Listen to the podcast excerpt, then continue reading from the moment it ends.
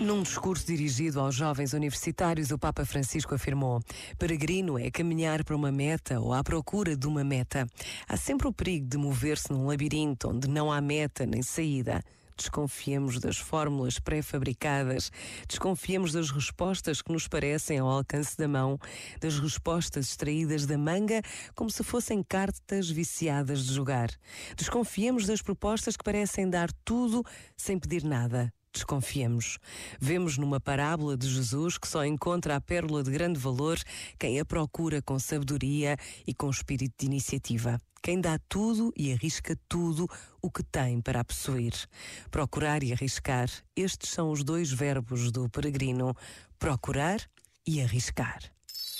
Este momento está disponível em podcast no site e na app da RGF.